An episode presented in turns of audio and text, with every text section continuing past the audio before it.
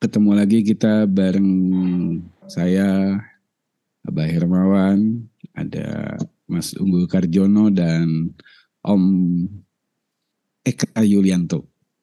alias Anto Cicak okay. dan di hari ini kita alias ditemenin juga sama Mas Dimi ya. Jadi ini ah, podcastnya sekarang uh, eh, gue di Cimanggis, Om Anto Cicak di Cilacap sekarang, Mas ya, Abah ini lagi di Ciamis, Mas Dimi ini lagi di Jogja. Itu posisinya ya. Oh, gilir, giliran gue ke Ciamis dia nggak ada gitu kan lucunya. Gitu. Oh gitu. Uh, mau ngobrolin apa nih Mas Abah malam ini? Ini nih mau ngobrolin sesuatu yang tak ngobrolnya sebetulnya nggak ada pagar ke mana-mana udah bisa nyebrang ke mana aja gitu. Tapi karena ada temen kita nih yang eh, seorang penggiat ya, penggiat, penggiat dan apa sih eh, kolektor ya berarti ya, kolektor. Beliau, beli, ya Mas Dimi ini kolektor, penggiat kutosan aji, khususnya kolektor atau kolektol? Kolektol kayaknya dia. Kolek, kolek, kolektol kolektor ya, terus dijual. Nah. Siap. Nah, untuk untuk gimana, gimana? Untuk mempersingkat ininya nih harusnya Om Unggul nih yang sama-sama eh, apa mendalami urusan. Gue nggak mendalami gue.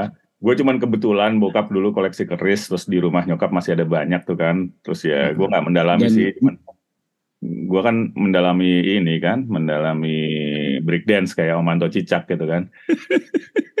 Dan gue udah pensiun. Gue udah pensiun ya. breakdance gue udah pensiun. Uh, nah terus kebetulan nih uh, Mas Dimi ini kemarin ngobrol-ngobrol, dia jelas apa uh, ngeliatin banyak keris lah dan gue jadi wah menarik juga sih sebetulnya ya.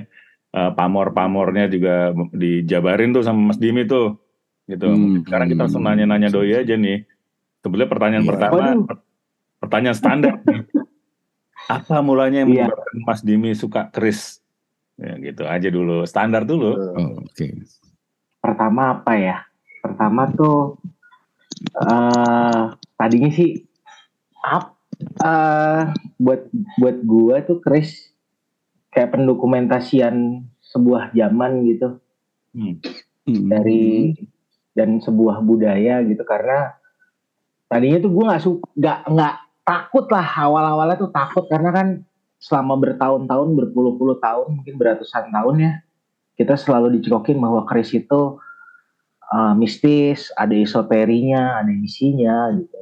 Nah pas sudah gue buktikan sendiri ternyata itu adalah ya elemen esoteri itu mengambil kira-kira sekitar tiga puluh persen dari keris lah. Terus saya begitu tahu ricikannya uh, filosofinya jadi malah lebih tertarik ke situ gitu. Kayak misalkan dapur brojol lah yang paling dapur paling umum ya yang orang pasti punya gitu.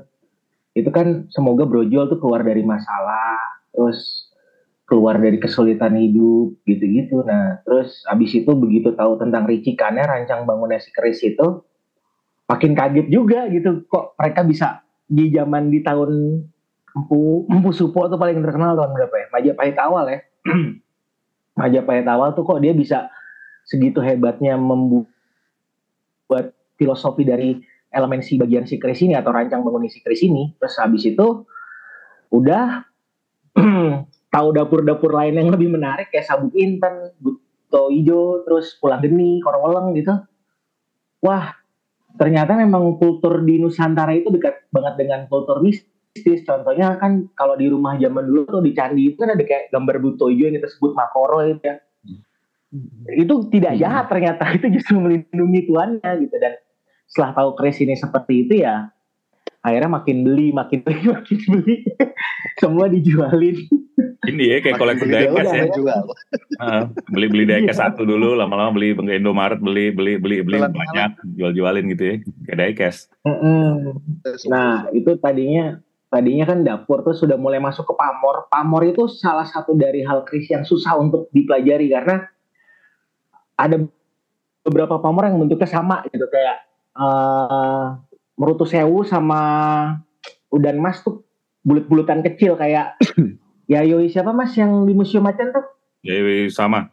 Mas Unggul mungkin tahu. Ya Yayoi, Yayoi. Ah, kayak gitu-gitu Pamora tuh kayak gitu-gitu. Kan pada aku kan dulu sekolah seni. Hmm.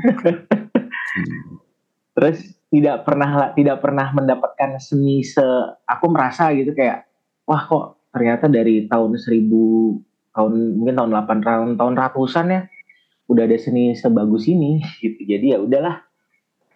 Karena ini marketnya juga kecil, terus juga kuenya juga bisa dimakan semua apa maksudnya orang nggak banyak suka kasih itu ya udahlah berarti ambil jalannya keris aja biar punya nama. gitu sih kira-kira awalnya. Tapi tadi ngomongin pamor ya gue tertarik apa namanya? Mungkin nggak tahu nih Mas Dimi atau Mas Cicak atau Mas Abah.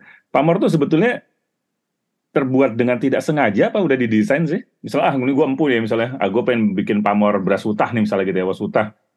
Atau kerisnya tempat dulu segala macam terus nongol pamornya. Gimana sih itu prosesnya? Ada yang tahu nggak? Hmm. Monggo siapa? Akhirnya... Mas Masnya dulu jelasin nanti aku tambahin. Tapi kayaknya sih pamor pamor kalau menurut yang oh saya nggak ngerti urusan kerisnya dalam artian tapi pernah baca-baca ah. soal apa kujang dan segala macam. Kalau pamor sih memang memang dibuat sama sepertinya empunya yang buat.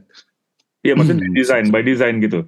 Bukan bukan nggak sengaja. Uh, sepertinya by design gitu. kalau walaupun ada beberapa pamor yang yang yang paling populer kan apa sih yang eh, apa beas kecer atau apa wasutah gitu ya wasutah kan banyak tuh yang mirip-mirip itu tuh. Hmm banyak banget kayak apa Satrio Pinayung ya kalau ya. di Jawa ya itu Pinayung, juga ya. mirip hmm, Pinayungan ya. Nah itu ya. mirip ah, juga tuh ada, ada, ada titik pokoknya ada yang yang banyak bintik-bintiknya itu mirip-mirip sama Wasutah tuh banyak banget gitu. Ada tiga atau empat. Ya. Tapi kalau hmm. yang seru justru asal muasalnya gitu karena gua tadi di PL-in dulu tuh gue ini Chris tuh awalnya apa sih gitu. Hmm. Hmm. Hmm. Tapi dulu itu ukurannya berikutnya. Tadi belum menurut Mas Cicak gimana itu? Oh, nonton Mas Cicak.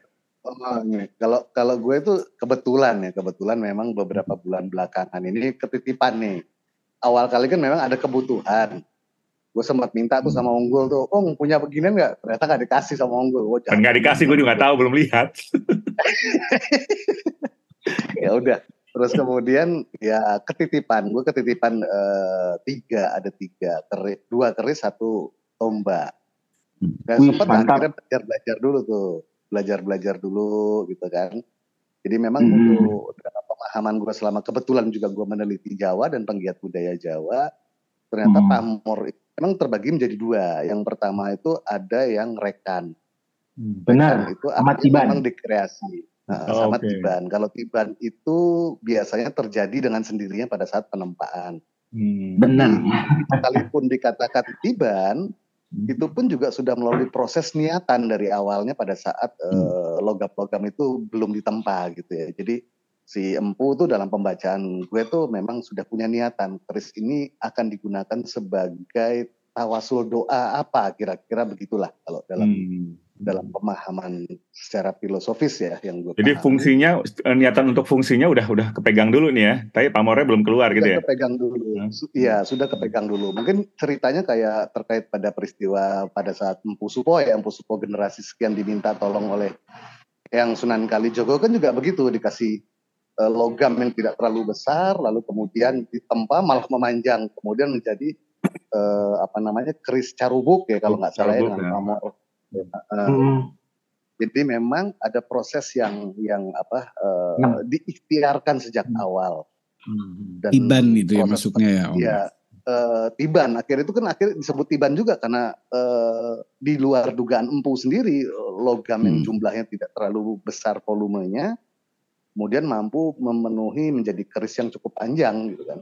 Hmm, yeah. Terlepas dari perdebatan fungsinya, kemudian eh, fungsi yang diminta oleh yang Sunan Kalijogo pada saat itu ya monggo-monggo saja ya, itu kan persoalan interpretasi dan persepsi masing-masing dan pendekatan apa yang digunakan kan begitu. Yeah. Tapi yang jelas memang di dunia keris itu yang saya pahami pada saat orang mau membuat keris itu sudah berikhtiar dan hmm. keris itu berperan sebagai ijazah gitu kalau hmm. saya hmm. memahaminya. Dan sayangnya memang nggak salah juga sih sayangnya memang sekarang ini yang bicara keris kan hanya dari perspektif seninya saja. Iya benar. Itu yang disayangkan tapi tidak apa-apa juga udah lumayan lah daripada nggak ada yang ngomongin. Jadi jadi nggak ada tuh empu yang empu yang lagi nganggur luntang lantung gue bikin apa ya kita coba deh gue ketak ketak ketak eh, lucu juga nih nggak ada gitu nggak ada tuh ya. Gak ada. Gak ada. Kalau kalau gitu lo biasanya kan lo kalau ngedesain gitu kan, lo acak-acak dulu kan. Brainstorming dulu kan gitu. Nah, tapi uh, kalau ngebahas pamor ya kalau dari gue gini, ya benar memang pamor tuh dibagi dua, Tiban sama rekan. Kalau Tiban itu memang pamor yang datang dengan sendirinya. Contohnya misalkan uh, Mas Abah pengen jadi uh, apa namanya bupati atau dulu jadi hmm. pengawar aja gitu ya. Dia akan datang nih misalkan ke Unggul tuh hmm. aku mau jadi bupati mau jadi pengawar aja bisa nggak aku dibikin keris? Oke berarti cocoknya nanti Mas Abah pegangnya junjung derajat pamornya junjung derajat kerisnya biar bagus. Apa ya karena dia seorang kan ada yang misalkan ngurus pembuku ngurus gudang beras dapurnya apa yang cocok? Atau dia bikin ya menjadi apa namanya uh, juru bicara raja kalau juru bicara raja berarti pada Narito nih dapurnya nih hmm. nah, biar dia karir naik terus berarti pamornya junjung derajat nah si empu bikin akhirnya empu bikin rekan kan berarti iya yeah. gue pengen bikin pamor junjung derajat tapi begitu dibikin loh kok malah pamornya dapetnya Jungisi Dunyo itu kan sebenarnya analoginya kayak gini kita pengen punya anak laki-laki. Ngasihnya perempuan. Hmm. Nah itu datang secara Tuhan tidak merestui untuk dapat pamor junjung derajat karena membuat pamor itu kan kayak contohnya pamor tuh ada pamor belumah tuh pamor miring kayak belarak sineret terus kayak apa lagi ya buntu alang tuh pamornya miring tuh buntel mait buntel itu miring mayit, pamornya nah iya. hmm. nah, nah itu ada ada teknik ada teknik tempanya sendiri berapa lipatannya nah ternyata Tuhan tidak merestui jadinya ya. pamornya terus hmm, gitu nah ternyata pas Mas Abah akhirnya dapatnya pamornya Tejo Kinurung misalkan itu tetap sama hmm. seperti Junjung Derajat gitu hmm. cuman mungkin lebih wah ini berarti dia jadinya pengawa perang nih kayak gitu nah kalau dari hmm. segi pamor gitu jadi memang nggak ya nggak tahu juga ya maksudnya ada empu yang iseng apa gimana tapi menurut sejarah Nyai Sombro itu satu-satunya empu perempuan dari Pajajaran dia membuat keris betok ya. kadang dia bikin keris itu sambil di tengah laut sambil bijit-bijit Jadi ya. gitu ya. Iya. nah, kira-kira dia pakainya pijetan kalau nggak salah ya. Nah, memang ya, di beberapa kris uh, Ricci Ane itu ada ada bagian pijetan. Itu memang ada harus ada karena kalau nggak ada pijetan, misalkan kayak jalak itu harus ada pijetan. eh, silam upih ada pijetan. Kalau tidak ada pijetan berarti masuk ke brojol. Kayak gitu. Ya, betul, betul. Iya. Hmm. Jadi aku juga bagian, masih belajar mas ya. Bagian-bagian bagian-bagian keris kan emang banyak ya. Ada tadi ya Pamor salah satunya uh, pijetan tuh yang hmm. ada di pinggir ya kalau masalah ya di pinggir bawah gitu ya. Hmm. Terus ada uh, apa? Uh, hmm. Tapi kan biasanya gini. Uh, uh, gunungan, gunungannya ya yang, yang di sini ini pijetan. Ya. Uh, ini pijetan. Ini bawahnya geneng. Tapi ini kalau dari kalau dari ini nih ya, kalau dari secara kacamata umum nih, kacamata umum nih ketika pengen beli keris, hmm. orang tuh biasanya ngeliat apanya dulu sih? Ini kita nggak usah bicara mistisnya ya, nggak usah bicara wah ini ada isinya ini itu nggak usah dibicarakan ya. Cuman kalau gue harganya dulu, soalnya juga tipis banget. bener bener. Itu juga nggak usah didiskusikan. iya. Terutama yang bisa diminta itu kan lebih diutamakan. Tapi biasanya apa sih yang paling kelihatan kan emang menurut gua ya, gua nggak gitu paham Chris, cuma maksudnya yang paling paling terlihat kan pamor ya menurut gua ya. Kalau secara dibuka nih cekrek ah, karena banyak apa iya apa pamor apa, dan dapur sih sebenarnya yang paling dapur ya? kelihatan ya? tuh. Mm-hmm. Iya, pamor dan dapur tuh kelihatan. Dapur itu yang kalau dapur tuh bentuk bentuk bentuk, bentuk keseluruhan. Gini, bentuk keseluruhan. Gini, kalau sekarang ya orang hmm. kan Mas Sunggul Kasabah hmm. atau pengen pengen punya bikin kris nih pengen punya kris nih eh gue pengen punya kris dong Jim mas Eka pengen punya kris oke okay, pertama lu belum punya kris belum belum gue menyarankan lu punya dapur awal dapur brojol atau tilam putih itu dapur dapur dapur ibaratnya kalau main kalau gitar apa ya Vendor gitu ya. Area Pro lah mas. Ya, ya, Area Pro. Area Kayak gitu dah. Dapurnya apa? Dapurnya itu. Nah, pamornya pendaringan kebak. Karena kan kita harus memikirkan perut dulu kan. Memikirkan makan dulu nih. Gitu. Hmm. Itu dulu nanti nah. Konon dipercaya kalau kita punya tilam itu hmm. mudah-mudahan bakal narik kris lagi buat datang ke kita. Oh. Awalnya gitu. Tapi bisa juga kalau gua berdasarkan wuku. Wuku itu berarti kan gue hitung dari weton.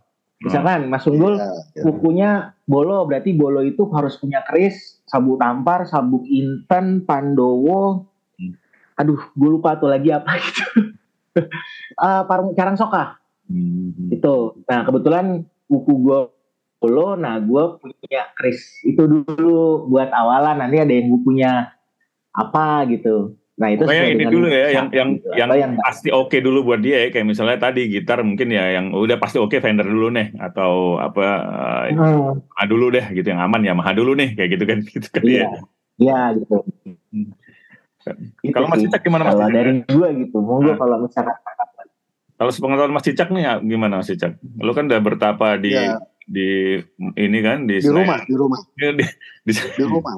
Lu bertanya bertapa di ini kan di apa namanya? Senayan Plaza. Senayan Plaza ada nggak sih? Senayan eh. Plaza. Kalau gue secara prinsip dalam sejauh gue memahami tentang dunia perkerisan memang sama seperti tadi dibilangkan apa bahwa apa sih yang lebih lebih kena dulu di awal gitu kan. Hmm. Uh, tentunya memang uh, kalau keris khusus harus dikaitkan dengan weton ya. Hmm. Karena itu nah. berkaitan berkaitan jati diri, jati diri seorang manusia. Sebab yang perlu dipahami kalau dari gue sih memang bagaimanapun juga keris itu adalah doa. Hmm. Sebagaimana tadi juga diceritakan bahwa seseorang ingin me, apa ing, ditugaskan atau ingin menjadi eh, apa namanya eh, tokoh tertentu di bidang tertentu itu pun juga harus disesuaikan gitu. Hmm. Jadi eh, secara umum sih memang kebetulan dunia perkerisan khususnya di kolekdol itu kan memang yang paling banyak ditemukan kebetulan keris brojol.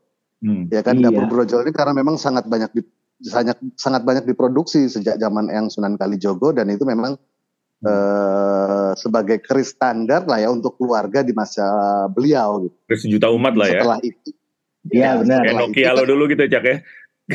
oh iya dong, Nokia for lifestyle gitu kan, bukan tupak for lifestyle gitu. Kapan Nah, terus yang kedua biasanya kan tilam upih atau hmm. tilam hmm. sari kan gitu karena berkaitan dengan uh, apa namanya jati diri manusia dalam keluarga kan begitu. Hmm. Jadi itu sih kalau gue ini apa namanya uh, yang gue pahami hmm. gitu. Kalau Mas Abah gimana Mas Abah? Tadi ada pertanyaan yang biasanya nih kalau Mas Abah nih ya Mas Dimi ya, biasanya suka jelimet nih. Hmm. Awal apa pembukaannya suka jelimet nih. Eh, tadi Mas Abah mau mengutarakan apa? Awal mula keris, ya kan? Iya, iya. Eh, sorry, sorry, yang... sorry sebentar, gue potong dikit boleh ya? Boleh, gua boleh, agak boleh. off dulu sebentar. Gue agak off dulu sebentar, ada dipanggil sama keluarga sebentar ke dalam. Ya udah ya, nggak apa-apa. Mohon maaf ini karena bokap lagi sakit, nanti gue sambung lagi sebentar aja. Sip, sip, ngomong ngomong. Lanjut, Oke, gue Gue tinggal sih, tenang aja siap. Oke. Okay.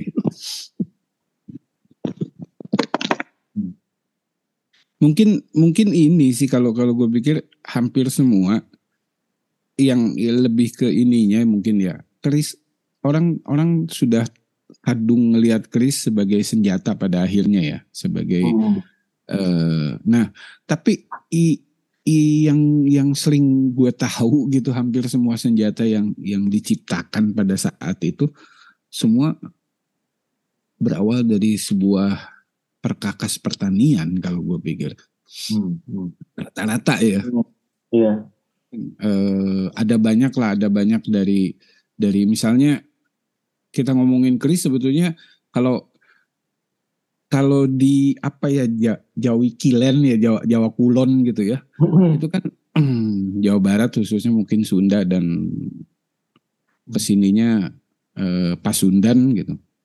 Gue pikir itu yang paling terakhir untuk urusan keris ya.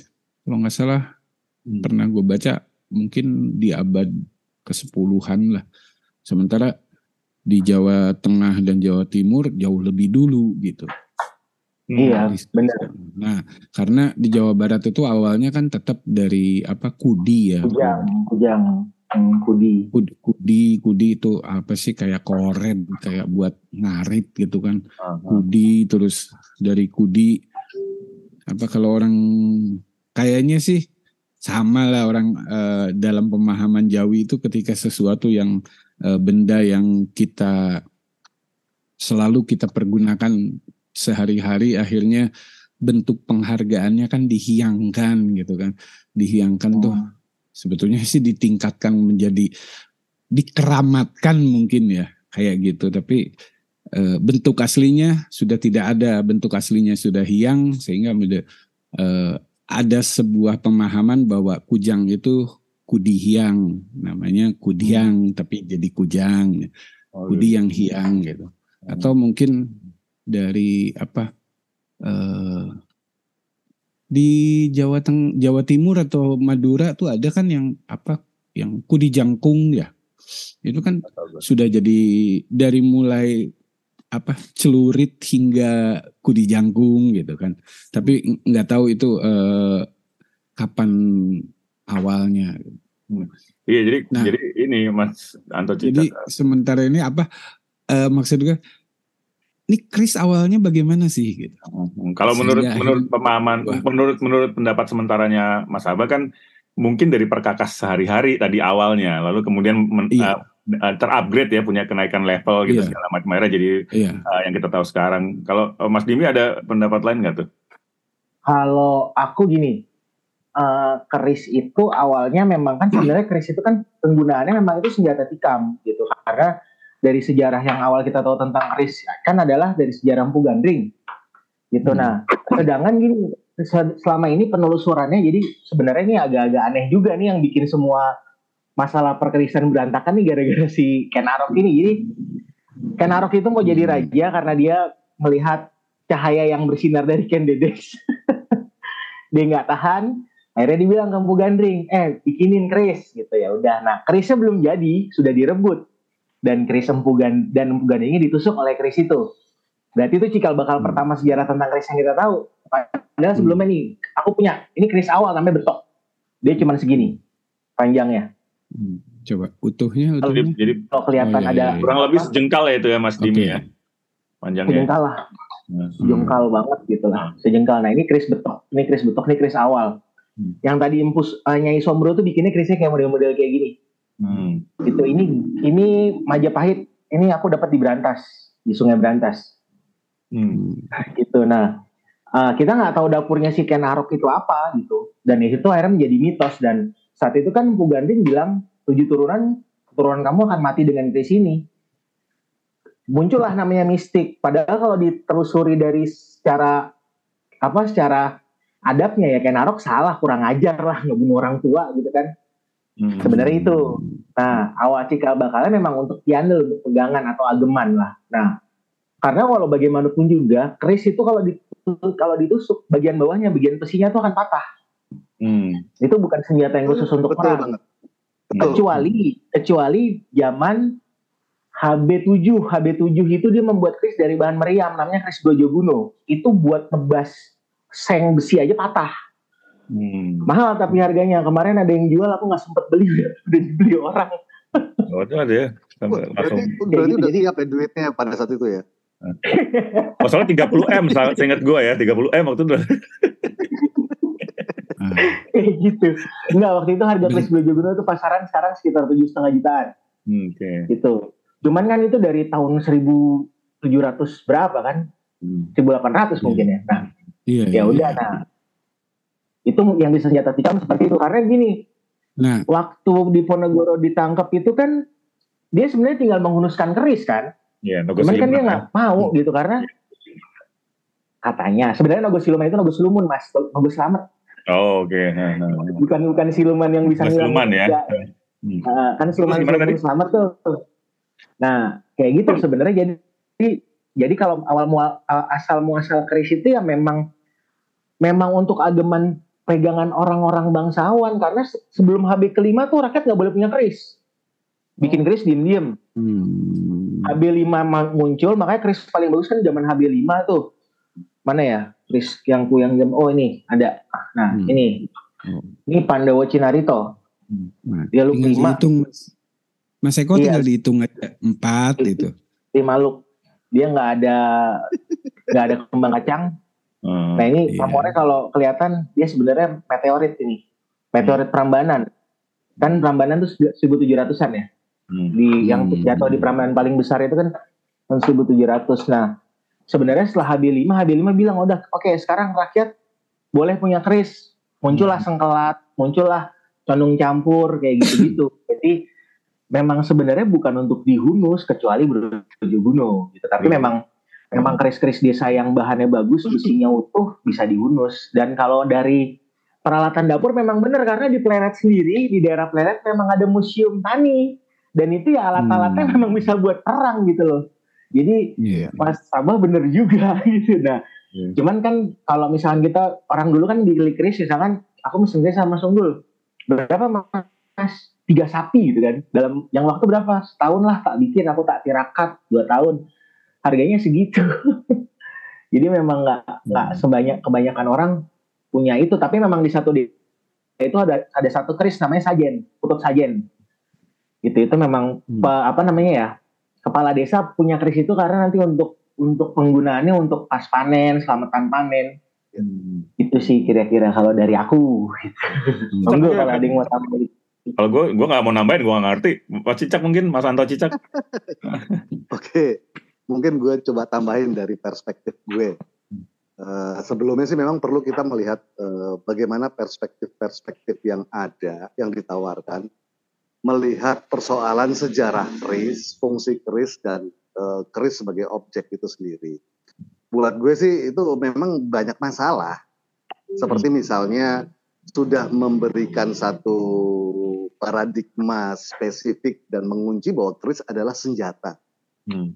Kok ya ini menjadi persoalan yang perlu dikritik sebab e, banyak sekali keris yang diproduksi seperti tadi Mas Jimmy bilang kalau buat nangkis benda keras pasti patah, kalau buat nusuk yeah. pasti patah. Dan hmm. artinya memang uh, ada potensi atau ada kemungkinan-kemungkinan, walaupun ini perlu dibuktikan lebih lanjut bahwa keris itu tidak dikreasi atau tidak diciptakan khusus untuk menjadi sebuah senjata.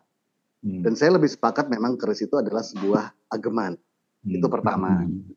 Jadi eh, sama halnya melihat persoalan kayak garpu gitu ya. Kita lagi makan, gue berantem nih sama unggul nih. Gue angkat garpu, gue tusuk nih unggul pakai garpu. Hmm. Mati dia. Hmm. Apakah terus kemudian layak kita mengatakan garpu itu sebuah senjata? Kan hmm. enggak. Walaupun pada saat itu saya bisa menggunakan garpu sebagai senjata, kan begitu. Hmm. Tapi tidak semua iya, garpu akhirnya menjadi senjata. Nah ini perspektif yang suka bermasalah di dalam dunia perkerisan. Hmm. Hmm. Kecuali kalau misalnya tombak, pedang mungkin lain ya ceritanya ya. Ah ya, benar. Bentuk nah, mengikuti itu. fungsi itu jadinya. Iya, iya. Form follow function. itu. Tapi nah, ini nah, itu persoalan. lanjut lanjut. Nah. nah, itu persoalan termasuk juga kita dikunci dengan perspektif peristiwa dan kisahnya Ken Arok yang dikonstruksi juga oleh uh, orang-orang Eropa ini juga jadi masalah. Apakah segitu kejamnya yeah. Ken Arok? Pokoknya bangsa kita ini paling durhaka, paling bejat gitu kan mereka seperti itu. okay. Aku gak berani ngomong ya. jujurnya loh mas. Oke. okay. Aku berani ngomong yang, jujurnya. Oke, okay, yang kedua, eh yang ketiga, eh, yang paling penting untuk kita lihat adalah eh, kalau keris, katakanlah keris tertua atau keris paling sepuh lah ya, orang bisa temukan sekarang ini di abad 17, 18. Saya akan menggunakan manuskrip yang lebih tua lagi. Hmm atau katakanlah abad 15 lah ya, hmm. uh, Majapahit, uh. masa Majapahit uh. atau 12. Oke, 12 nggak apa-apa.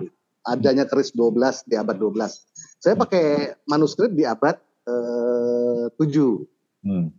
Di abad 7 itu ada iya. manuskrip iya. yang cukup tua dan cukup mendunia, yaitu yang berbunyi tentang Al-Hadid hmm. atau nah, besi dalam Quranul Karim gitu. Ya. Jadi ini ini ini ini manuskrip tua gitu yang artinya kita harus gunakan juga sebagai satu perspektif di mana bahwa Nusantara dengan kebudayaan dan peradabannya, apakah ada interaksi dengan peradaban di masa uh, Rasulullah pada saat itu? Hmm. Karena di Rasulullah juga sudah diberitakan kabar tentang Al-Hadid, yaitu besi. Dan kemudian di ayat yang lain juga, di surat yang lain juga ada penjelasan tentang Nabi Daud. Nabi Daud yang bisa mengolah logam yeah. menjadi alat yang berguna, ber, berguna bagi manusia uh, dalam kehidupannya juga berguna bagi manusia untuk menghubungkan diri kepada Tuhan. Hmm, menarik gitu. Nah hmm. dalam kisah yang lain juga pun juga uh, saya menemukan bahwa Nabi Daud juga yang membuat pedangnya Sayyidina Ali bin Abu Thalib yang dikenal dengan Zulfikar itu ya. Oh, itu Nabi Daud ya? Hmm. Nabi Daud, ya. Oh. Jadi uh, kalau saya melihat dari manuskrip tua ini, termasuk juga keris itu bah yang ada di Panjalu tuh, eh pedang hmm. yang ada di iya, Panjalu, iya, iya. itu kan ada pamornya hmm. juga tuh sama. Iya, iya. Gitu. Jadi artinya eh, pedangnya Sayyidina Ali di Panjalu pun juga proses penempaannya tidak akan jauh dengan bagaimana penempaan di keris. Iya. Gitu. Nah, artinya kalau memang uh, keris itu menjadi sat salah satu uh, aspek yang kuat di dalam budaya Nusantara, khususnya di sini Jawa, gitu ya. Uh, berarti kita mengikuti sunnah Nabi Daud kan begitu. Hmm, hmm, hmm. Iya. Nah. Kalau sudah mengikuti sunnah Nabi Daud, masa nggak mistik? Mana mungkin agama nggak mistik kan gitu? Jadi tadi menurut Mas Anto Cicak berarti uh, memang Chris mau nggak mau harus harus uh, nempel sama mistis ya? Berarti kurang lebih gitu ya kesimpulannya ya? Uh, ya apa? Uh, Karena fungsi tapi masih ditambahin lagi nih. Oh iya, iya langsung langsung, monggo monggo. Uh, jadi gini, ada satu struktur pengetahuan di Jawa yang tidak bisa dipartikularisasi. Misalnya kita bicara mistik, maka kita harus bicara teknologi. Dan itu nggak boleh terpisah gitu loh. Hmm. Karena kita selama ini sudah terhegemoni bagaimana cara berpikir pragmatis, positivistik, sehingga kita tidak paham cara berpikir uh, peradaban Jawa. Sehingga kalau kita bicara mistik, kita harus cari definisinya apa. Hmm. Dan definisi ini bisa negatif, bisa positif, tergantung siapa yang mengeluarkan. Sehingga definisi mistik kecenderungannya pasti uh, ke arah musrik, syirik, kira-kira begitu ya. Hmm. Itu itu jadi persoalan. Nah, persoalan yang lain lagi adalah lupa orang melihat bagaimana teknik penciptaan dan pembuatan keris itu adalah merupakan teknik metalurgi. Hmm. Karena hmm. tidak sedikit logam-logam atau mineral-mineral yang digunakan untuk menjadi bahan keris itu bukan logam yang bisa menyatu dalam suhu penempaan tertentu. Hmm. Jadi ini dibutuhkan satu upaya yang yang tidak bisa dilakukan dengan ilmu fisika modern maupun kimia modern, tapi justru di dalam kemampuan para empu kita itu logam-logam yang tidak bersatu, tidak bisa bersatu dengan logam jenis logam lain, di sini bisa bersatu. Itu yang perlu dilihat lagi sehingga uh, untuk membongkar cara pandang tentang keris ini memang harus holistik ya. Tidak hmm. bisa kita hanya melihat dari sisi seninya saja, dari sisi uh, mistiknya saja harus berkaitan keseluruhannya. Nah, kembali kepada persoalan fungsi tadi, betul tadi Mas Jibi juga cerita bahwa di setiap desa pasti ada satu pusaka atau atau sanaji, misalnya tadi keris sajen gitu ya. Hmm. Saya juga menemukan ada persoalan uh, bukan persoalan ada cerita bahwa ada namanya singkir wereng misalnya begitu yang digunakan untuk uh, mengolah pertanian sehingga bisa mengusir wereng. Nah, ini kalau dikaitkan dengan teknologi berarti berkaitan dengan apa yang pernah di apa namanya ditawarkan oleh uh, Nikola Tesla bahwa untuk kita bisa menguasai rahasia-rahasia semesta, maka kita harus menguasai uh, frekuensi, vibrasi dan energi. Nah, hmm. yang ini jarang disentuh di dunia perkerisan. Hmm. Nah, yang terakhir adalah sering sekali juga orang berbicara kris dengan menggunakan terminologi filosofi atau filsafat hmm. itu hanya sekedar mencari pemaknaan yang cocok. Hmm. Tetapi tidak memiliki konsekuensi secara rasional bagaimana hubungannya dengan mistik, bagaimana hubungannya dengan sains, bagaimana hmm. hubungannya dengan manusia itu sendiri dan manusia itu sendiri hubungannya dengan Tuhan. Dan secara kebetulan juga terkait kepada penjelasan bahwa peradaban Jawa itu tidak pernah ter apa ya ter terkunci dengan cara pandang yang sangat kategoris seperti Aristotelian, seperti bangsa kontinental, Arab, Persia, Eropa yang sangat kategoris dan positivistik itu ya. uh, di Jawa itu ada pengetahuan yang paling mendasar. Itu uh, disebut dengan hastobroto atau delapan pengetahuan. Hmm. Yang pertama sandang, pangan, papan, terus kemudian yang keempat itu adalah uh, uh, sastro, hmm. gending, beksan, payudan. Nah, keris di dalam sini nih. Hmm. Yang di ketujuh. Hmm. Dan kemudian yang kedelapan adalah katurangan atau pengetahuan tentang tanda. Yang artinya delapan pengetahuan inilah yang menjadikan manusia Nusantara itu adalah manusia yang hidup dengan peradaban adiluhung atau memiliki daya guna dan berguna bagi manusia sesama manusia. Nah ini yang harus dibedah lebih dalam lagi untuk kita bercerita bagaimana sih keris dalam hmm. keris sebagai nominanya, bukan sekedar fenomenanya saja. Kira-kira iya. begitu. Gawat ya, gawat ya, gawat ya. Gawat ya. Gawat. Siapa yang gawat? Lu kali yang gawat gue Gawat, gawat lo, gawat. Mas Cicak emang gawat. Dulu padahal dia Mas Dimi ya, Mas Cicak tuh dulu ini padahal break dancer dia. Dulu pertama kali gue iya. ketemu dia tuh pakai kaos bolong-bolong. Ya, jadi jaring-jaring, kaos jaring-jaring. Sekarang jadi mendalami. Tapi tapi emang benar karena gini, karena gini, kalau kalau kalau gue sendiri kan emang emang memang terjun di dunia keris juga kan nah saat gue bilang gue koleksi keris, pertanyaan paling mendasar itu ada dua pertanyaan. Pertama adalah ada isinya enggak? Hmm. Itu gue biasanya langsung, oke okay, mas saya mau nyari keris yang ada isinya. Hmm. Kita bingung dong. Hmm. Iya, kecamba, apa toge, apa gitu ya. iya. Oh udah langsung ke isoteri nih mainnya nih. Padahal kan hmm. apa kita tuh punya keris gitu kan cuman pengen melestarikan sebenarnya masalah ada isinya atau enggak. Nanti buat kitanya gimana itu bonus lain lah gitu. Nah pertama hmm. itu. Kedua pertanyaannya lebih lucu lagi. Mas kerisnya bisa berdiri nggak hmm. kalau keris berdiri itu berarti hmm. ada isinya. 700 miliar tuh. Oh iya. Keris teman gue itu. Hmm. Karena aku harus itu namanya karena aku harus ngejelasin ya Hmm. keris berdiri itu bukan ada isinya tapi memang si empunya balik lagi hmm. ke mas tadi ngomong hmm. pembuatannya yang bagus hmm. teknik tempanya keseimbangannya mungkin kesabarannya tirakatnya si empu ini memang tidak bisa di, yeah. tidak bisa dilepas dari unsur mistis dan esoterinya hmm. tapi kalau kita mainnya ke situ sebagai aku sebagai orang yang punya keris gitu kita mainnya ke situ nanti orang mikir mistiknya sedangkan si empu ini hmm tidak mikir mistik dia tahu ya orang dulu mungkin mistik sama kayak kita sekarang dengerin Spotify ya mm-hmm. mau apa aja gampang mm-hmm. gitu nah mm-hmm. tapi kan si empunya ini kan yang lebih bisa harus dihargai gitu kayak misalkan aduh dia udah bikin dia udah puas dia udah jalan sampai gunung merbabu yeah. mungkin nyari sinet yeah, yeah. nyari tentunya kayak tadi Mas Abah bilang memang carubuk itu dari sebesar biji kacang Hmm. Empu Supo dikasih segini, bahkan Empu Supo pun ngomong saat itu Empu Supo belum memeluk, memeluk Muslim ya. Sembilan hmm. kali jaga ngasih, Empu Supo bilang nggak mungkin saya bisa bikin. Nah itu juga gue nggak percaya tuh.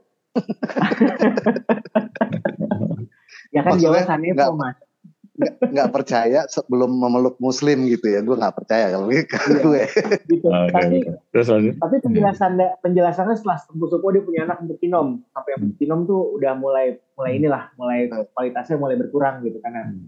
nah yeah, yeah. Tempu Supo sendiri tidak yakin tapi Sunan Kalijaga bilang bikin bikin lah bikin ya udah akhirnya bisa nah tekniknya itu dan kalau aku sih setuju gitu bahwa bagaimanapun juga unsur esoteri dalam keris itu besar. Nggak mungkin lah orang ngasih nama kayak ada keris condong campur katanya bisa mengalahkan sabuk inten yang segitu dahsyatnya tapi kalah sama sengkelat gitu kan sama dapur sengkelat. Nah, mm-hmm. itu yang yang memang harus dibahas. Kan aku yeah. jujur ya Mas ya, aku jadi gue jadi curhat nih Mas Unggul. gue tuh malu loh punya keris. gue malu, gue malu dalam artinya gini, gue ketemu teman-teman Mas Unggul misalkan anak-anak ini gitu, lu koleksi apa dia? Keris. Unggul reptil tuh bisa koleksi reptil kan gitu kan. Iya kan jadi. Nah ini koleksi koleksi keris. lah. Makannya apa tuh keris? Iya. Dan memang memang selama aku punya koleksi hampir sekitar 200-an mungkin ya. Wow. Apa namanya nggak ada satupun orang bahkan gini, lu punya koleksi 200 keris itu nggak bentrok. Hmm. Kan kita bingung ya, aduh gimana cara ngejelasinnya, yang nggak ada yang bentrok sih yang minta makan juga nggak ada gitu kan. Ya udah akhirnya karena banyak. tidak ada kris yang campaign mungkin. Kalau ada yang campaign pasti ada jadi dua kubu ini pasti bentrok kayak gitu jadi ya bicara politik sekarang bah ya, kita jangan lari ke politik dong kita lari ke iya politik, dong. Kalau ke politik harus iya, ada kliniknya juga. Oh, apa sih? Harus, tapi, harus. Tapi ngomongin krisis yang sekarang-sekarang deh, coba uh, uh, gue reda lempak. Tapi sebelum ke yang tadi itu yang delapan delapan titik yang uh, Mas Cica omongin, aku malah tertarik sama itu loh, Nyisombro itu. Hmm. Kalau nggak salah Nyisombro itu yang aku baca-baca, hmm. dia itu penempak kujang kalau nggak salah ya sekitar abad abad kelima sampai dengan abad ketujuh lah antara itulah yang popularitas keris di pada saat itu belum belum pajajaran ya masih masih ngomongin tanah Pasundan ini hmm. iya. nggak ada gitu. purba lah ya eh ya pak eh, apa Sunda sepuh lah gitu ya. Iya, itu, iya. itu belum ada keris gitu, belum ada keris. Bahkan ya dibilangnya kan itu siapa anaknya Manca ya Empu Manca itu kan punya anak salah satunya dari keempat anak itu perempuan. Tapi sebelumnya juga kan ada ada Anjani ya Empu Anjani itu juga perempuan. Gempur Tapani pun apa gitu ya di uh, apa uh, katanya sih menempaknya lewat uh, dengan cara dianya sambil meditasi gitu. Nah, tapi hmm. setelah itu baru ada ada Nyi Sombro yang itu pun anak terkecil dari Empu Manca gitu.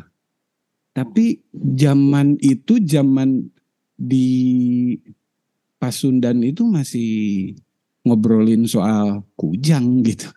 Jadi bagaimana mungkin dia bikin keris? Aku nggak tahu sih, cuman nggak tahu. Siap, Tapi ternyata dengan iya. bocor. Eh, Benar. Ya ini apa? Apaan tuh? Pencet, pencet. Koda, koda, med, koda medimi keluar. Oh. itu, ya, yang, yang pamornya, yang, pamornya yang, keluar. yang jadi bingung itu gitu. Sementara coba iseng aja Tokopedia ketik Sombro dia pasti keluarnya keris semua gitu. Iya. Tapi tapi berarti Sombro memang, sebenarnya dari Jawa Barat berarti bah, Nyi Sombro. Jawa Barat. Iya Jawa Barat tapi Jawa Baratnya pun bukan Kulon ini kan sekitar perbatasan Jogja itu dulu kan ah. masih kerajaan Galuh tuh di sekitar situ. Iya. Kalau dulu kan masih, nggak nggak ada Jawa Barat, adanya iya, kan iya. Bang Wetan sama Bang Kulon. Iya. Gitu kan. Hmm. Disebutnya Kilen ya, eh, Jawi iya. Kilen kata Jawi Kilen tuh ya. Itu ya, perbatasannya tuh antara apa Wangon apa sih? Ya itulah di situ gitu. Hmm. Kalau ya, sekarang Wangon, posisinya di Jawa Tengah posisinya di Jawa Mancenang, Tengah gitu kalau gitu, sekarang. Sampai ke nah, Banjar kira-kira gitu. Sampean lah itulah dekat-dekat situ lah. Cilacap nah, nih sini.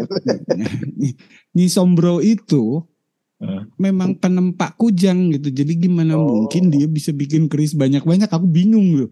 Atau memang para murid-muridnya gitu. Hmm. Itu itu, Sebenarnya gini, itu juga itu, jadi perdebatan sih memang. Benar gini, kalau dilihat dari bentuk kerisnya memang mirip kujang bahkan otentiknya Nyi Sombro itu di bagian besinya, bagian tangkainya itu dia ada ada bolongan. Mm, ada hmm, bolongan. Nah, ya, ya. Nah, nah, itu kan gampang banget diduplikasi sama sama orang-orang perakit apa pembuat keris zaman sekarang yang membuat keris kamardikan ya. Masa kamardikan yeah. kan iya. keris baru masa aslinya. Yeah. Kamardikan tuh keris baru. Nah, mereka tinggal buat si bolongannya itu karena ada beberapa elemen di kujang itu memang seperti ada lobang bolong ada itu. Bolongan ya benar. Iya, Dan iya. bentuk-bentuknya sombro itu tidak tidak seperti keris keris besar gitu memang keris kecil yeah. nah mungkin akulturasi budayanya akulturasi budayanya mungkin yeah. Sombro membuat keris dengan besar seperti kujang tapi ya itu emang ya sekarang kalau di Tokopedia yang asli itu aku baru pernah lihat satu kali gitu waktu di punyanya ada orang Jogja gitulah hmm. nah itu memang Sombro asli dan itu memang otentik gitu. Karena kan kita bisa lihat tuh kalau kalau kalau keris kan dibagi tiga nih mas. Pertama adalah dapur hmm. kedua adalah pamor ketiga adalah tangguh.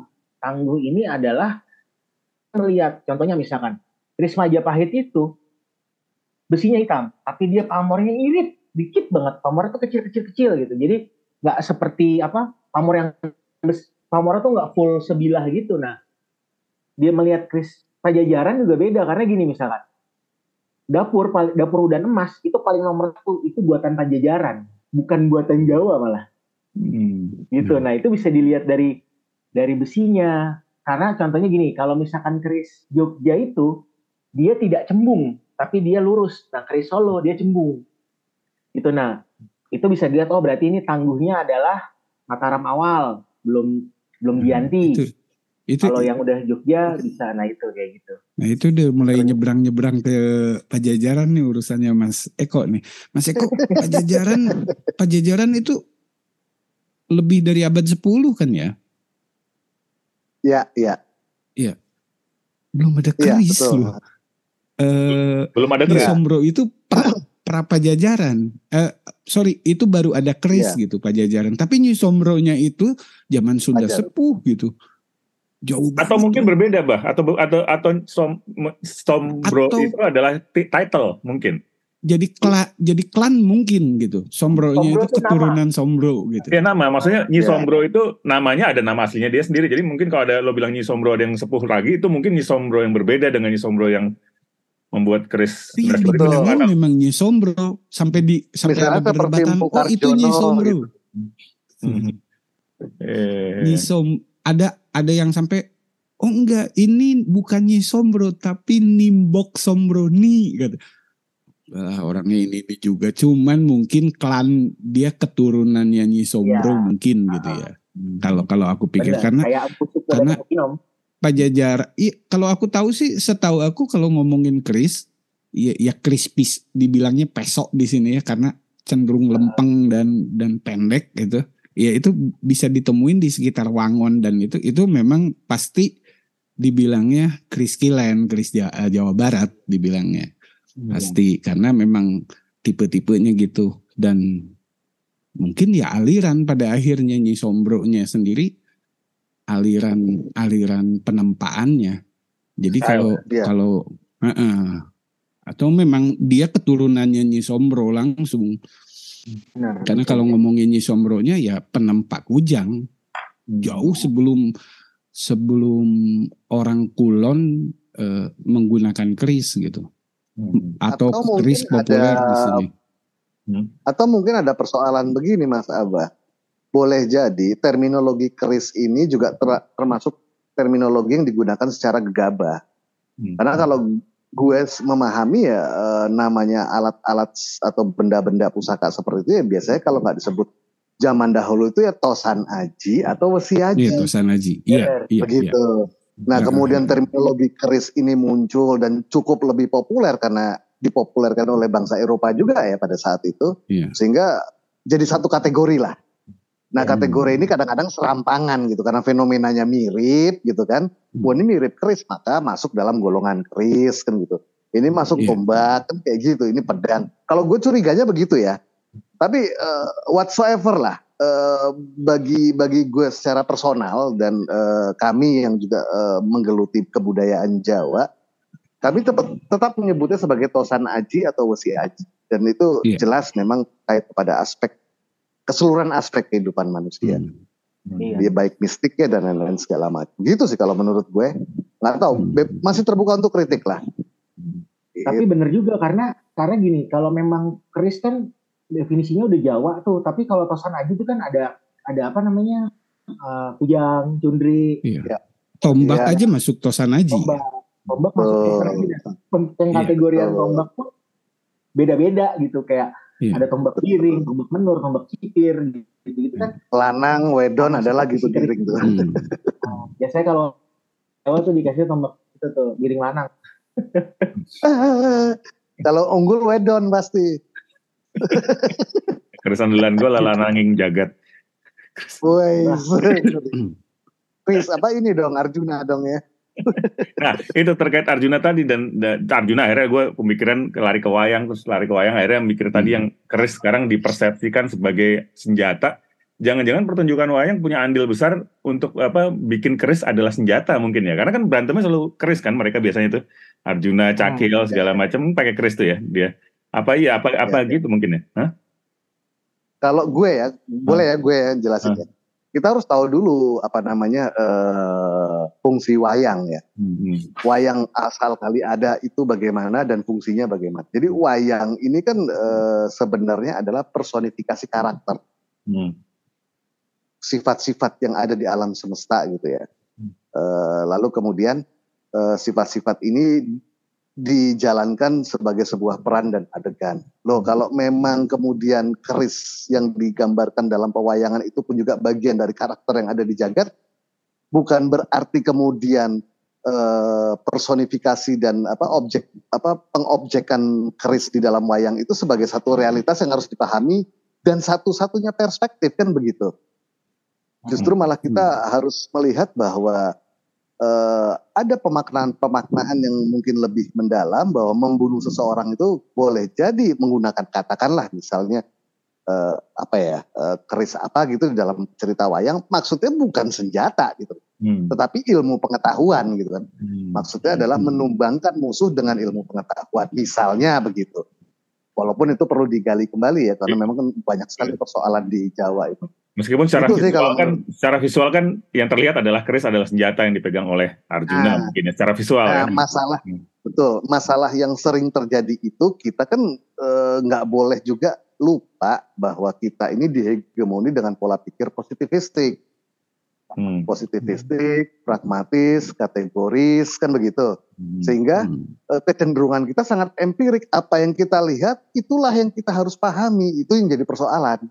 Iya. Sama halnya seperti uh, tadi uh, Mas Jimmy bilang kan uh, para empu sebelum menempa kerisnya mereka melakukan tirakat.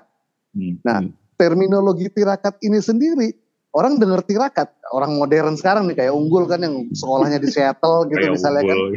Terus kemudian break dancer juga kan hmm. gitu. Tirakat Mesti nggak harus nih, gitu.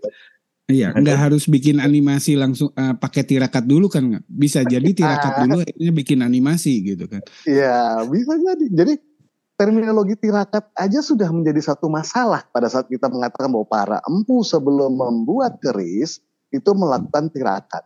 Padahal asal kata tirakat ini secara fonologi mungkin malah asalnya dari bahasa Arab yang artinya ta, apa, eh, dalam kata tarekoh. Tarekoh. Iya. Jalan kan iya, tarik. Iya, Hmm, hmm. Iya. Begitu. Jadi cara gitu kan, bicara soal cara. Nah, cara ini kan ada doa, ada cara yang lain segala macam. Itu terkombinasi dalam lakunya empu sebelum melakukan penempaan. Hmm. Nah, ini yang harus dibenahi dulu. Kita sudah kebanyakan uh, terstigma oleh pandangan-pandangan positivistik. Hmm. Nah, ini yang sering gue sampaikan bahwa hmm. sering sekali persoalan kita memahami kebudayaan Nusantara itu kita menggunakan nalar dari bangsa-bangsa kontinental.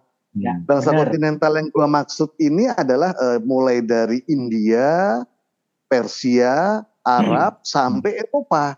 Hmm. Sedangkan yang gue pahami di Jawa dan di Nusantara ini, ini punya struktur berpikir, struktur pengetahuan yang jauh berbeda dengan peradaban yang ada di kontinental. Hmm. Maka untuk melihat negeri sendiri harusnya kita tidak boleh menggunakan cara mereka seharusnya loh ya.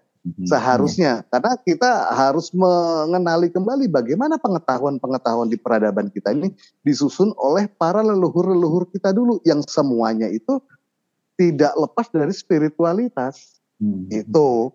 Nah ini jadi masalah. Itu mhm. sering sekali. Termasuk juga problem tentang ceritanya Hamengkurat satu tuh yang dianggap membantai sekian pulau. Wah itu kan ngaco banget itu. Mhm. kira-kira gitulah. Jadi masalah ya. Mungkin masalah lo cak Iya, masalah gue lebih tepatnya gue sebel banget denger soalnya. Iya. Iya Itu kan yep. kese kesebelannya uh, Om Cicak tuh kan sama dengan kesebelan gue ngedenger bubat itu kesebelan. Iya benar-benar tuh Mas Abah tuh bener gerem banget tuh kalau denger Pak Bubat tuh. Aduh. Padahal ya. itu anu apa per, apa enggak pernah ada itu terjadi ya. Itu itu nanti para pendengar tenang ya, itu nanti akan dibahas di episode berikutnya ya soal bubat tadi segala macam ya. Itu biar biar biar ya. Abah mengeluarkan unek-uneknya gitu ya. tapi itu bubat tapi tapi salah bener juga sih salah persepsinya adalah kayak gini. Apakah mungkin seorang yang bisa menyatukan Nusantara berbadan gemuk, berbadan hmm. besar, hmm. bernama Gajah Mada dengan badan yang difigurkan sekarang dia puasa loh. nah itu, nah, itu itu jangan jangan terusin bah, ntar ntar ini ya, judulnya beda. Jangan diterusin itu. Ntar nyari diterusin. nyari judulnya beda. susah nih nyari judul podcast. judul podcast kali ini susah nih terusin. Saya ke Chris dulu nih kita. Saya saya tertarik dengan delapan poin tadi itu. Jadi jadi ini sekalian sekalian ya kita kan podcast kali ini uh, kita menyuapi egonya Mas Dim ya. Enggak. ya, enggak beneran. Kita udah siapin nih. Kita bertiga udah siapin ya. Tadi uh, uh, oke okay, uh, secara uh, runutannya tadi kan uh, Om Cecak udah bilang bahwa ada delapan delapan elemen yang akhirnya uh. bisa mengantarkan kita pada pemahaman yang yang yang selanjutnya kan. Tadi apa aja Om Om Cicak yang dari delapan ya. itu? Coba yang pertama papan. Yang kedua pangan, yang ketiga hmm. papan, yang keempat adalah sastra, yang kelima adalah gending, yang hmm. keenam adalah beksan atau tarian. Kalau yeah. gending kan alat musik. Yang ketujuh adalah payudan, berarti artinya senjata dan perang gitu ya. Hmm. Uh, terus kemudian yang kedelapan adalah katuranggan. Katuranggan itu pengetahuan tanda. Pengetahuan. Uh, melihat tanda bintang begini maka alam akan bagaimana kita harus bagaimana gitu kira-kira. Nah itu. Iya. Gitu. Nah, nah tadi ngomongin soal pamor hmm. itu kan selalu dikait-kaitkan dengan hal-hal yang tadi dibilang kan apa uh, apa aduh ya ada yang mau ikut Om Unggul kalau ada yang mau ikut tolong di itu Om Unggul. Iya boleh boleh. Wah aku juga ini nih. podcast kita 4 jam loh ini. Iya nggak apa-apa. kan bukan nah, tugas gue yang edit juga. Iya. Jalan. terus terus lah. Uh, sebentar gue mesti paste ini dulu nih. Aduh. Aduh, apa nih? Lanjut yang delapan itu Om, yang delapan itu kan berarti pemahaman larinya ke pemahaman ya Om ya, hmm. ke ya, ke sebuah pemahaman tadi soal pamor, ngejelasin pamor itu kan perlu dengan tata bahasa yang benar segala macam. Ya, pada oh. akhirnya eh, sastra ikut ambil bagian di situ gitu. Nih orang-orang kita nah, kan diterusin deh Om. Oke, nah dalam operasi pengetahuan bahasa Jawa atau peradaban Jawa itu salah satunya adalah operasi bahasa. Dan ini terkorelasi secara langsung dengan struktur pengetahuannya juga. Baik itu pengetahuan spiritual dan pengetahuan empiriknya. Nah, ada operasi-operasi bahasa Jawa yang orang sekarang nggak bisa pahami, bahkan itu ditolak. Padahal anak-anak SD di wilayah Jawa itu mempelajari sebagai bahasa daerah Misalnya hmm. kayak jarwo dosok gitu ya. Hmm. Jarwo dosok itu berarti kata yang maknanya harus didosokkan ke langit. Hmm. Hmm. Itu. Dan ini ini salah satu operasi yang harus. Terus kemudian ada operasi garbo. Misalnya dua kata yang berbeda lalu kemudian di garbo itu di, di apa dimampatkan kira-kira di dipaksakan menjadi satu kemudian menjadi bentuk kata yang lain dan punya makna yang juga naik level spiritualnya. Ya kalau ini contohnya banyak seperti kulo, lan, wargo gitu ya. Saya dan hmm. masyarakat. Sehingga menjadi kaluwargo. Nah maknanya saya adalah warga, warga juga itu mewakili diri saya. Nah terus kemudian ada operasi lain lagi yang masih banyak lagi dan yang paling penting yang sering kita jumpai adalah hilangnya pemahaman bahwa di dalam sastra atau operasi sastra Jawa itu ada dosonomo atau sepuluh nama. Hmm.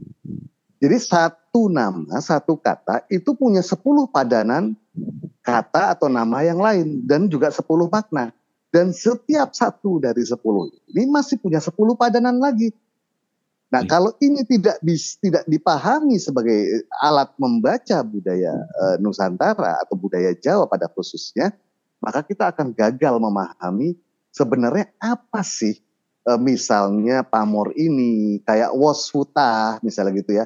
Ada yang bilang was itu beras. Kemudian hmm. terjadi multi tafsir. Ada yang bilang wus, hmm. wus wuta. Hmm. Apa yang sudah terjadi? Yang sudah terjadi ya. terjadi. Ada yang bilang beras tumpah. Akhirnya perdebatan. Tapi ya nggak apa-apa juga. Buka aja perdebatan seluas-luasnya. Kalau gue sih gitu. Sehingga nanti kan ketemu. Akhirnya. Benar, benar.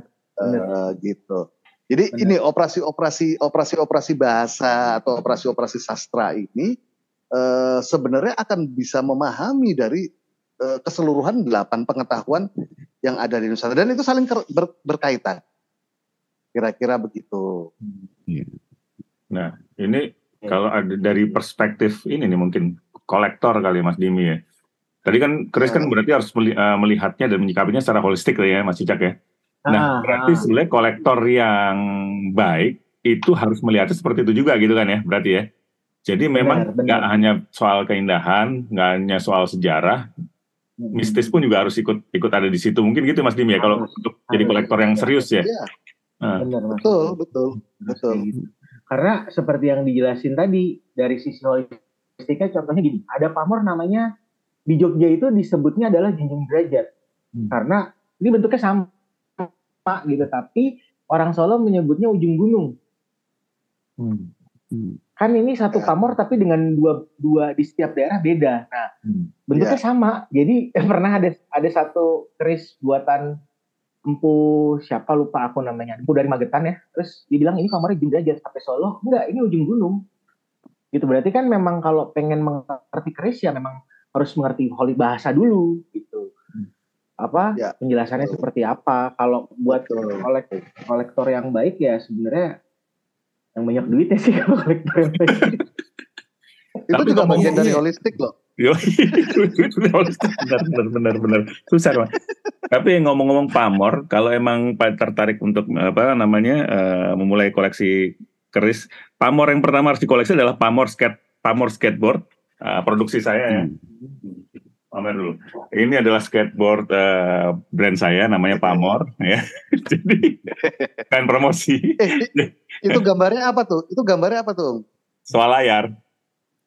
Soal soal layar. Oh, ya, harus ada satu lagi biawak. ini ngasih cat. Ada satu lagi lah, nggak ada di sini udah habis. Udah laku gambar. Harusnya lo pakai biawak. Bung. Hah? Kalau boleh saran diganti biawak aja. Oh, kenapa? Karena biawak itu dari bi awak. Oh. Bahwa Tapi kurang... bagi orang Nusantara tuh harus memahami tubuh kita ada dua, tubuh hmm. jasad dan tubuh hmm. jiwa. Tapi enggak, enggak secara visual, secara visual kurang kurang appealing, secara visual kurang appealing. Ya udah, kalau oh. secara visual nggak dapet, ya udah untal mayat aja. Nah itu nah, juga jadi perdebatan tuh buntal mayat. karena karena di orang orang Sunda atau orang Jawa kayaknya sama ya. Mayat tuh artinya melintir miring kan ya. Hmm. Ya benar, benar, benar. Jadi selama miring. ini itu pamor yang ditakutin karena ada nama kata mayatnya padahal itu pamor yang melintir miring. Kalau di iya. Madura namanya pamor gubet karena dia seperti mem membebat. Hmm. Iya. Iya itu mayat. mayat itu kan kalau melintir miring namanya Iya, melintir miring. Mayat gitu. Bahasa Sunda juga mayat. Kalau iya. jenazah mah mayit namanya. Hmm. Tapi jadi iya. buntel mayat sama dengan buntel mayit. Oh, jadi serem ya? Sama mayat udah beda. Serem. Iya, jadi serem. Padahal Betul. itu wah kalau dapat itu buat naik jabatan itu Chris, Chris yang milih milih kita seharusnya katanya. Iya. Katanya Chris yang milih kita bukan kita yang milih Chris. Itu berapa tuh harganya Mas Dimi? Buntel mayat tuh masih lumayan. Japri, japri, japri kalau gitu japri ah. Tiga setengahan dapat. Tiga setengah dapat ya. Tiga setengah juta ya. Saya ada dua itu kalau itu. ya ini temen lo jadi masuk apa? Ini karena sesinya Bilang udah masuk. jadi kita. tapi iya biarin aja dia masuk kita keluar kan nggak apa-apa. Oke nih ya ini karena karena udah mau habis nih tinggal tujuh menit lagi. Uh, hmm pertanyaan terakhir kali ya. Nah ini ini apa namanya biasa ya pertanyaan-pertanyaan nah, standar masuk podcast. Tuh. Oh ya udah ya. pertanyaan-pertanyaan yeah. standar podcast. Pamor apa yang paling yang favorit kalian? Cila. Kalau gue pamor skate ya. Iya, Skateboard. Yeah. dari dari Masa, Mas ya? dari Mas Abah dulu deh. ya itu tadi buntal mayat. Hmm. Kenapa tuh, Bang? Iya enggak sih kata yang jualan itu bagus katanya buat buat gue itu aja Mas Mas Mas Anto Cicak, Mas Anto Cicak, favorit dalam pamor kalau ada. Kalau gue kalau gue karena ketitipan kemarin jadi seneng tuh adalah pamor tangkis. Itu kayak apa ya? Pamor tangkis hmm. dengan dapur brojol. Hmm. Uh, Maknanya apa tuh Mas Cicak? Manggis. Nah kalau pamor, nah ini satu hal yang perlu gue jelasin ya, hmm. uh, yang menurut gue uh, gue temukan bahwa ada satu teknologi yang tidak pernah ditelisik di dalam dunia perkerisan adalah bagaimana para empu itu berhasil menata mineral-mineral logam hmm. sehingga logam-logam secara individual yang sudah memiliki gelombang energi tertentu itu kemudian ditata sedemikian rupa sehingga gelombang energinya maksimal. Hmm misalnya hmm. kayak uh, singkir geni misalnya begitu ya hmm. uh, keris singkir geni ini akhirnya bisa mematikan atau memadamkan api karena gelombang dari uh, apa ya materialnya ya karena proton elektron yang ada di dalam situ gitu kan hmm. sehingga uh, gelombang itu kuat dan lebih negatif terhadap api jadi api harus mati hmm. nah di brojol tangkis itu uh, salah satu uh, keris yang diyakini bahwa penataan mineralnya itu berfungsi untuk menolak bala gitu hmm. kira-kira. Doanya adalah tolak bala. Hmm. jadi uh, bentuknya memang bagian uh, apa biasanya bagian satu sisi hmm. dia polos gitu tanpa pamor sisi yang lain ada pamor yang lain gitu. iya. Ah mahal. Tuh mahal tuh ya. Berapa tuh mas Dini? Dilepas. Berapa? Lima jutaan. Hmm. ketitipan mas Dini Mas Dimi atau Mas Dimi? Favorit, pamor favorit?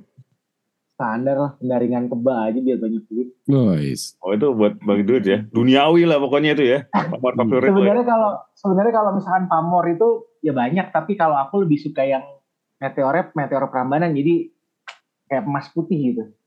Hmm. Jadi dia mengkilap gitu. Jadi pamor apa pun ya itu. Tapi kalau dua pamor ini tangkis sama bunter mayit termasuk pamor-pamor yang pemilih. Oh. Dia memilih dia memilih tuannya. Kalau hmm. Mas Unggul cocoknya apa ya? Apa? Ya apa sih? Pengennya apa? Kalau kamu Waswutah lah, udah waswutah. itu Tapi ngomong pendaringan kebak kayak sumur Bandung ya Om ya? iya, sumur Bandung itu susah juga. Ngomong-ngomong sumur Bandung ada, susah. Kenapa? Ngomong-ngomong kalau ada dapur uh, Sempono Bungkem boleh tuh eh mulai deh usaha. Berapa mahal mas? Aku aja sih. Mahal. Ini aku aja ada. nanti nanti Mas Dimi dimasukin ke grup aja, jadi bisa diskusi. ya udah nih ya ini ini uh, akhir sesi ya. Nanti kalau mau lanjut lagi udah nggak direkord sih lah. Gitu. Sempono bungkem nih mas, sempono bungkem. Wah itu hmm. tapi ininya ya apa? Kurang kurang jelas asik tapi. ya, boleh boleh boleh boleh. Ya udah terima kasih semua. Eh kok yang buka Abah yang nutup gua apa tutup ah? Oke, okay, uh, eh, terima kasih ya buat semuanya. Ya buat pendengar juga mudah-mudahan mudah-mudahan ada yang dengar. Tercerahkan dengan uh, ngalor ngidulnya obrolan kita tentang Kris. Hmm. Terutama ya. tadi lebih ke pamornya ya. Hmm. Sampai ketemu lagi di episode berikutnya. berikutnya yang bahas apa nih? Nanti kita diskusikan Mumpung, di grup. Kalau saya cuma mau pesan satu. Yeah. Setan Kober bukan Chris. Oke. Okay. oh, iya. Kita masih belum bahas cara bersihin klis segala macam. Cuma nanti bisa di di part 2 lah ya. Atau kita yeah. cara lagi. Thank you semuanya ya. Bukan